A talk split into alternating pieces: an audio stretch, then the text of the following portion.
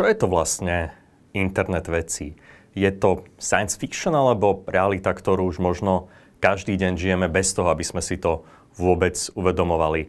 Povieme si dnes možno aj nejaké príklady, ako to povestné IoT v praxi funguje.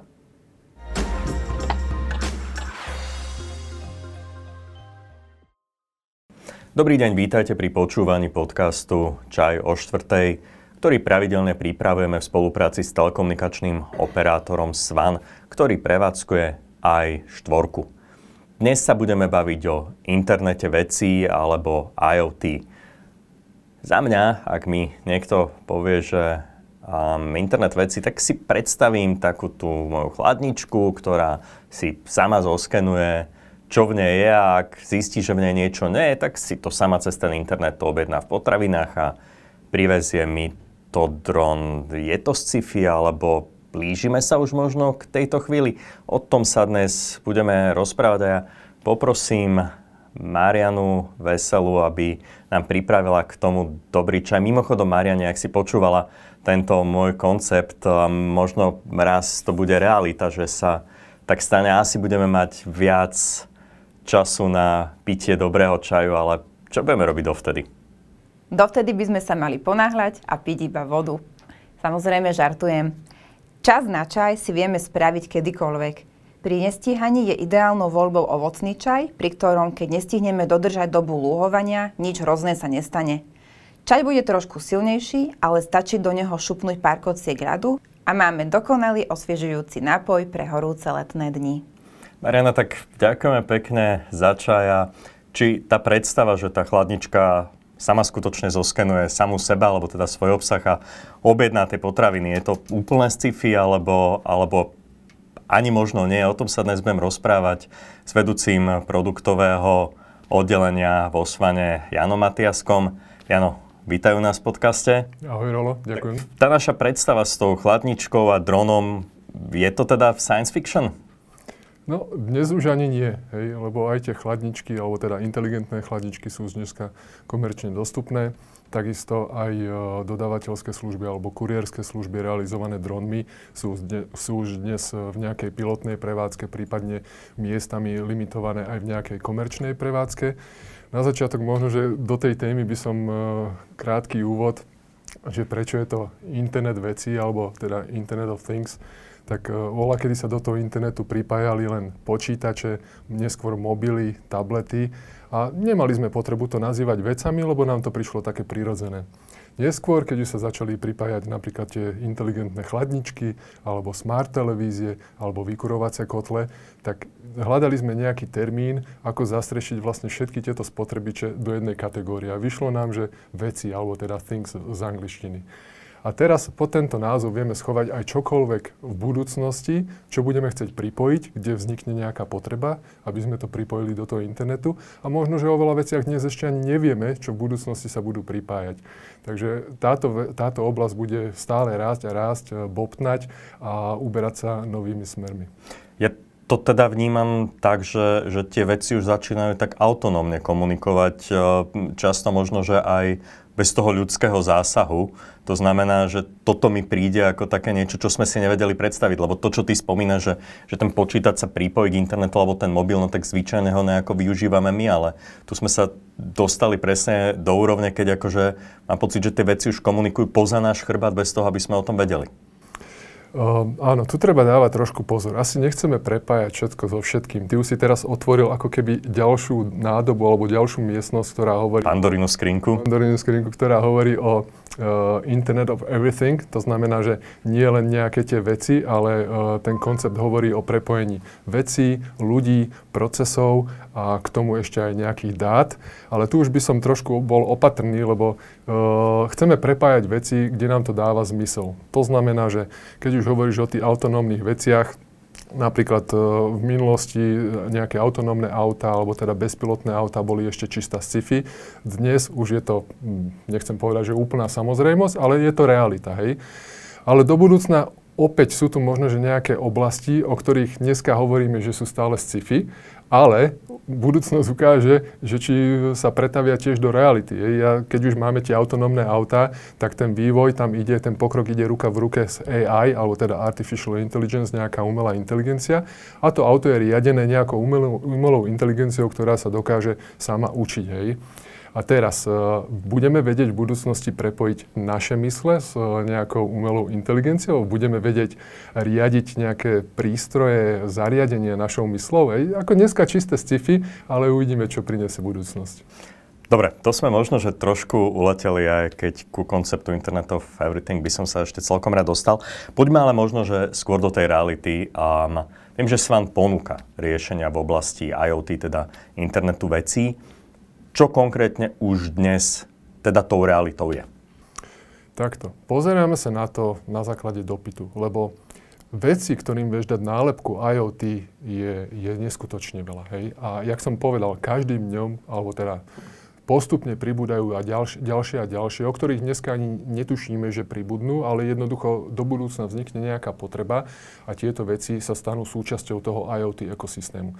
Tým pádom nemôžeme mať taký široký záber, že by sme sa venovali všetkým oblastiam a preto sa správame selektívne. Tým pádom, keď je nejaký dopyt zo strany zákazníka, máme tu ten dopyt, my si ho vyhodnotíme, pripravíme nejaký koncept, e, nájdeme dodávateľa na senzory, pripravíme nejakú ponuku, nastavíme riešenie a následne so zákazníkom nastavíme aj nejakú tú úroveň vyhodnotenia, lebo IoT, akože milná predstava je, že len o senzoroch, hej, ale k tomu sa dostanem trošku neskôr, že vysvetlím ten koncept ako tak, taký, hej.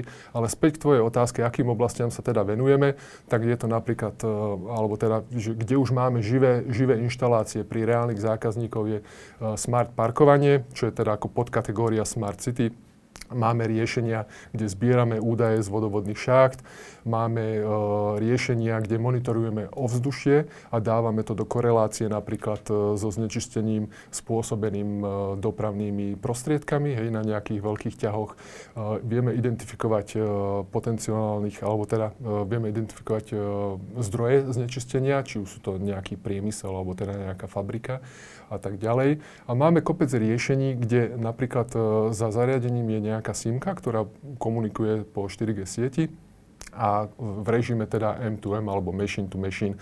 Príklad uvediem nejaké pokladnice, ktoré zo, od, zo strany zákazníka komunikujú so serverom v našom dátovom centre. Koncept Smart City patrí k tým obľúbeným a veľa sa o ňom, o ňom hovorí. Ty si spomenul um, parkovanie, alebo teda využitie IoT v oblasti parkovania, čo je povedzme si, že boľačka asi každého mesta, nielen tých veľkých, ale aj tých malých. Ako konkrétne to funguje? Ako to môže dopomôcť k nejakému lepšiemu riešeniu statickej dopravy? Uh, to Smart City, ono je to skladačka z viacerých modulov. Parking je jeden z nich. Všetky tie moduly majú za úlohu ako keby šetriť nejaké náklady alebo teda nejaké zdroje. Či už sa bavíme o zdrojoch ľudských, že v rámci komunálneho odpadu alebo komunálnych služieb nepotrebujem posielať zamestnancov k odpadovým nádobám, ktoré sú prázdne, lebo mám v nich umiestnený senzor, ktoré mi vedia, keď je dosiahnutý nejaký, nejaká úroveň, mi vedia zablikať, že túto nádobu potrebujem vyprázdniť, alebo je to šetrenie e, zdrojov, ako je napríklad čas. A teraz nemyslím e, zdrojov len, e, ja neviem, samotných obcí, ale aj jej obyvateľov, hej, ktorí sa presúvajú z bodu A do bodu B, typicky, ja neviem, z práce e, domov a naopak, a ktorí nechcú stráviť veľa času v doprave alebo v zápche a tým pádom vieš e, cez IoT napojiť svetelnú signalizáciu, kde vieš nastaviť dynamicky dĺžku zelenej a červenej, ktorá sa odvíja od e, zahustenia jednotlivých ťahov. A vieš to ako spriechodniť, e, vieš urobiť jednoducho tie kryžovatky priechodné tak, aby e, boli využívané všetky smery čo najefektívnejšie. Alebo to môže byť šetrenie napríklad v oblasti osvetlenia, hej, verejné osvetlenie, kde vieš podmieniť e, zapnutie alebo vypnutie alebo nastavenie intenzity e, nie podľa času, že napríklad do 18. hodine zapnem všetky verejné osvetlenia, ale podľa svetelnosti. To znamená, že keď svieti slnko a je dostatočná viditeľnosť, tak nebudem zbytočne plitvať energiou, elektrickou energiou a tým pádom šetrím náklady tomu mestu. Ale späť k tomu parkovaniu, to je celkom zaujímavá téma. Uh, parkovanie ako také, alebo tým riešením e, pozeráme, alebo dávame zákazníkovi e, informácie v reálnom čase. To znamená, že koľko miest mám voľných, ktoré sú obsadené, ktoré sú voľné, ako dlho sú obsadené, ako dlho sú voľné. Viem to prepojiť eh, s načítaním si poznávacej značky, viem to prepojiť eh, s poplatnením toho parkovania, hej. Takže toto sú také veci, ktoré dneska si každý povie, že no, to smart parking, že to už má dneska každé väčšie obchodné centrum, hej. Ale ja hovorím, že to je príklad toho, ako sa IoT už udomácnilo v tom našom bežnom, bežnom živote. Ale tam to nekončí. Potom aj v rámci toho parkovacieho sveta sú nejaké domény, oblasti, ktoré sú inovatívne a ktoré možno, že nie sú ešte bežne nasadené. Poviem príklad, ty dneska vieš mať senzor, ktorý uh, ti vie detegovať uh, dízlové auto, uh, benzínové auto, elektrický motor samozrejme, uh, podľa, podľa vibrácií motora. A ty potom vieš e, riešiť také veci, ja neviem, vymyslím si príklad, e, že elektromobily budú mať parkovanie zdarma, e, benzíňak s poplatním 3 eurami na hodinu a napríklad diesel 4, 4 eurami. Takže takéto vychytávky tento svet bude postupne prinášať a budú sa postupne nasadzovať a budú sa z nich stávať ako keby dennodenné záležitosti. Ty si spomínal monitoring čistoty ovzdušia. Um, tak skús možno o tom niečo, lebo ten senzor asi, tie parkovacie, to je také niečo, čo je povedzme uchopiteľné, s tým sa už skoro každý z nás asi v nejakej podobe stretol, ale, ale tento monitoring e, ovzdušia, predpokladám, že to je niečo iné, než, než to, čo predtým robilo mm, štátny hydrometeorologický ústav s tými svojimi veľkými skriňami. Tuto bolo zadanie zákazníka celkom, celkom jednoznačné. E, chcel ako keby získavať dáta, ktoré chcel dávať do, nejako, do nejakej korelácie. A možno, že úplne na úvod teda vysvetlím ten koncept toho IoT, lebo strašne veľa ľudí má milnú predstavu, že IoT je o tých senzoroch ale pri tých senzoroch to len začína. Tie senzory merajú nejakú veličinu alebo teda vyhodnocujú nejaký stav. Ja potrebujem tie dáta dostať niekam, typicky do nejakého dátového centra. Na to využívam nejakú sieť. A či už, ako máme to šťastie, že ako SWAN teda poskytujeme telekomunikačné služby, máme vybudovanú 4G sieť, teraz budujeme 5G sieť po Slovensku, ktorá ináč fakt, že stvorená pre použitie v IoT e, segmente. Po týchto sieťach e, dostaneme dáta do toho dátového centra. Ešte spomeniem napríklad aj LoRa siete, ktoré sa budujú teda na základe uh, konkrétneho zákazníckého dopytu v lokalitách, kde sa vyskytne ten dopyt. Tam nemáme celoslovenské pokrytie, lebo tam to nedáva zmysel. Takže mám senzory, dáta, pošlem po sieti do nejakého dátového centra. Typicky ich tam chcem uložiť do nejakého cloudu, ktorý mám zabezpečený zo všetkých strán, bezpečnostne a tak ďalej. Ale tam to nekončí. Mám teraz dáta v nejakej uh, databázovej tabulke. Čo s tým spraví zákazník? Pre neho je to nečitateľné. To sú hrubé dáta, s ktorými nevie nejak pracovať. Tým pádom ja tam potrebujem ako keby ďalšiu vrstvu smerom na zákazníka, ideálne nejaký portál, do ktorého sa zákazník prihlási, kde má vizualizované tie dáta. Má ich vizualizované v nejakých grafoch, nejakých koláčoch, na nejakej časovej osi, ale stále to nie je to, čo by tomu zákazníkovi dávalo tú výpovednú hodnotu, ktorú hľadá, alebo ktorú, ktorej ten IoT koncept dáva nejaký hmatateľný rozmer. Toto dosiahneme až nejakou analytikou. To znamená, že mám nejaký portál, kde vidím tie dáta a idem si to dávať do nejakej korelácie. Napríklad v prípade toho ovzdušia, ktoré si spomenul, kde dochádza k nejakému znečisteniu, typicky, ja neviem, smog z aut, meráme veličiny ako prachové častice CO2, uh, máme to prepojené s dátami z, meteorologickej, uh, z meteorologických senzorov, hej, ako prúdenie vetra alebo smer vetra, uh, teplota, vlhkosť a tak ďalej. A dávam si to potom do korelácií s tými dátami, napríklad hustova, hustota premávky. Tam mám poumiestňované tie senzory popri hlavných ťahoch, to znamená, že ja viem, uh, viem merať tieto veličiny a viem to potom tomu zákazníkovi aj nejak interpretovať v, v, uh, v rámci tej analýzy, alebo teda analytiky. Lebo tá analytika dáva zákazníkovi odpovede na otázky, ako viem znížiť uh, znečistenie ovzdušia alebo v iných oblastiach, ako viem zvýšiť produktivitu, ako viem zvýšiť zisky, ako viem zvýšiť bezpečnosť, ako viem zefektívniť procesy. A toto je to, čo ten zákazník očakáva, niečo to hmatateľné, čo mu to IoT ponúkne. To znamená, že nie je nejaký senzor umiestnený niekde v šachte alebo niekde zapichnutý v poli, um, myslím tým nejaký, ja neviem, pôvodný vlhkomer, hej, ale tie dáta, ktoré sa interpretujú a ktoré tomu zákazníkovi dávajú zmysel. A ono potom na základe tých dát, na základe toho výsledku, ten zákazník vie urobiť nejaké zmeny, ktoré rezultujú v nejakom, vymyslím si, že znížení dopadu na životné prostredie a vie to aj spätne vyhodnocovať. Takže ono je to také kolečko, taký cyklus. Čo povedzme ďalšie možnosti využitia IoT v takých oblastiach, ako je priemysel, ty už si troška načal aj to polnohospodárstvo. Kde ty vidíš také nejaké praktické využitie IoT v týchto sektoroch?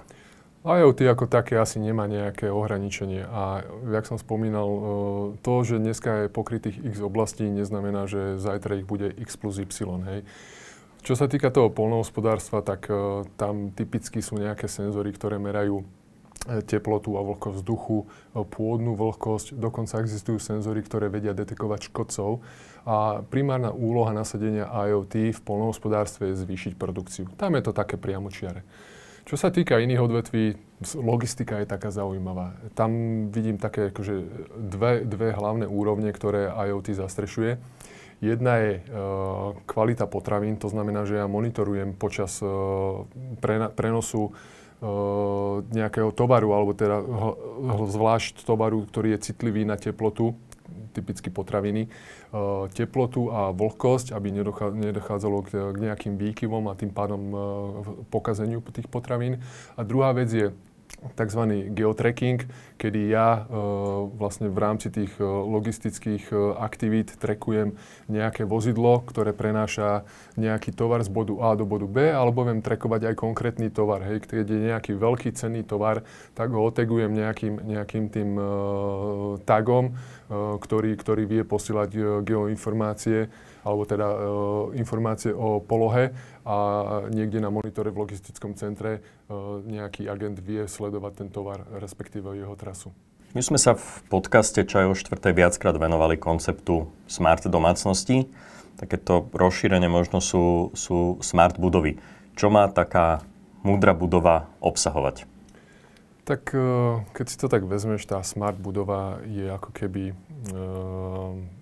centralizované miesto viacerých systémov, ktoré poprepájaš a vieš ich riadiť cez jeden management systém. Hej. Či už sa bavíme o nejakej klimatizácii, to znamená teplota vzduchu, výmena, filtrácia vzduchu, monitoring e, otvorov ako okná, dvere, e, výťahy, e, tienenie, osvetlenie. Napadá ma strašne veľa oblastí a, a tieto vlastne vieš pospájať do jedného celku, tak aby niekto na recepcii videl na dashboarde všetky, všetky veci a vedel to teda nejak e, riadiť, či už teda sú nastavené nejaké automatizácie, že k tomu riadeniu dochádza automaticky, ja neviem, že začne svietiť príliš veľa slnko, tak budova stmavne, či už má nejaké žalúzia, ktoré sa zakryjú, alebo stmavnú sklá, tých, tých e, metód e, tienenia je viacero. Takže takto je to vymyslené a celé to hrá, hrá uh, ako celok a zapadá do seba. Nedá sa ma mi neopýtať, aké drahé sú tieto riešenia? Tam, tam treba zohľadniť tú počiatočnú investíciu samozrejme. Keď e, investor rozmýšľa dostatočne dopredu a rozmýšľa nad konceptom IoT alebo konceptom smart budovy v počiatočnej fáze, to znamená ešte v, v čase prípravu projektu, tak e, tá suma nemusí byť horibilná. Najmä v porovnaní s nejakými inými položkami v rámci rozpočtu, ktorý súvisí s výstavbou nejakého developerského komplexu alebo budovy. Samozrejme, vždycky si to treba dať do pomeru. Že sú tu nejaké počiatočné investície, potom sú nejaké prevádzkové náklady a musím si to dať do pomeru s tým, čo mi tá smart budova alebo tie IoT veci prinesú. Že budem šetriť na tých energiách napríklad, že zvýšim bezpečnosť, že znížim dopad na životné prostredie a toto si musí dať investor do pomeru, ale myslím si, že vždycky to vychádza v prospech toho IoT, lebo tých počet smart budov alebo smart buildingov nám rastie jednak aj vo svete, ale aj u nás na Slovensku.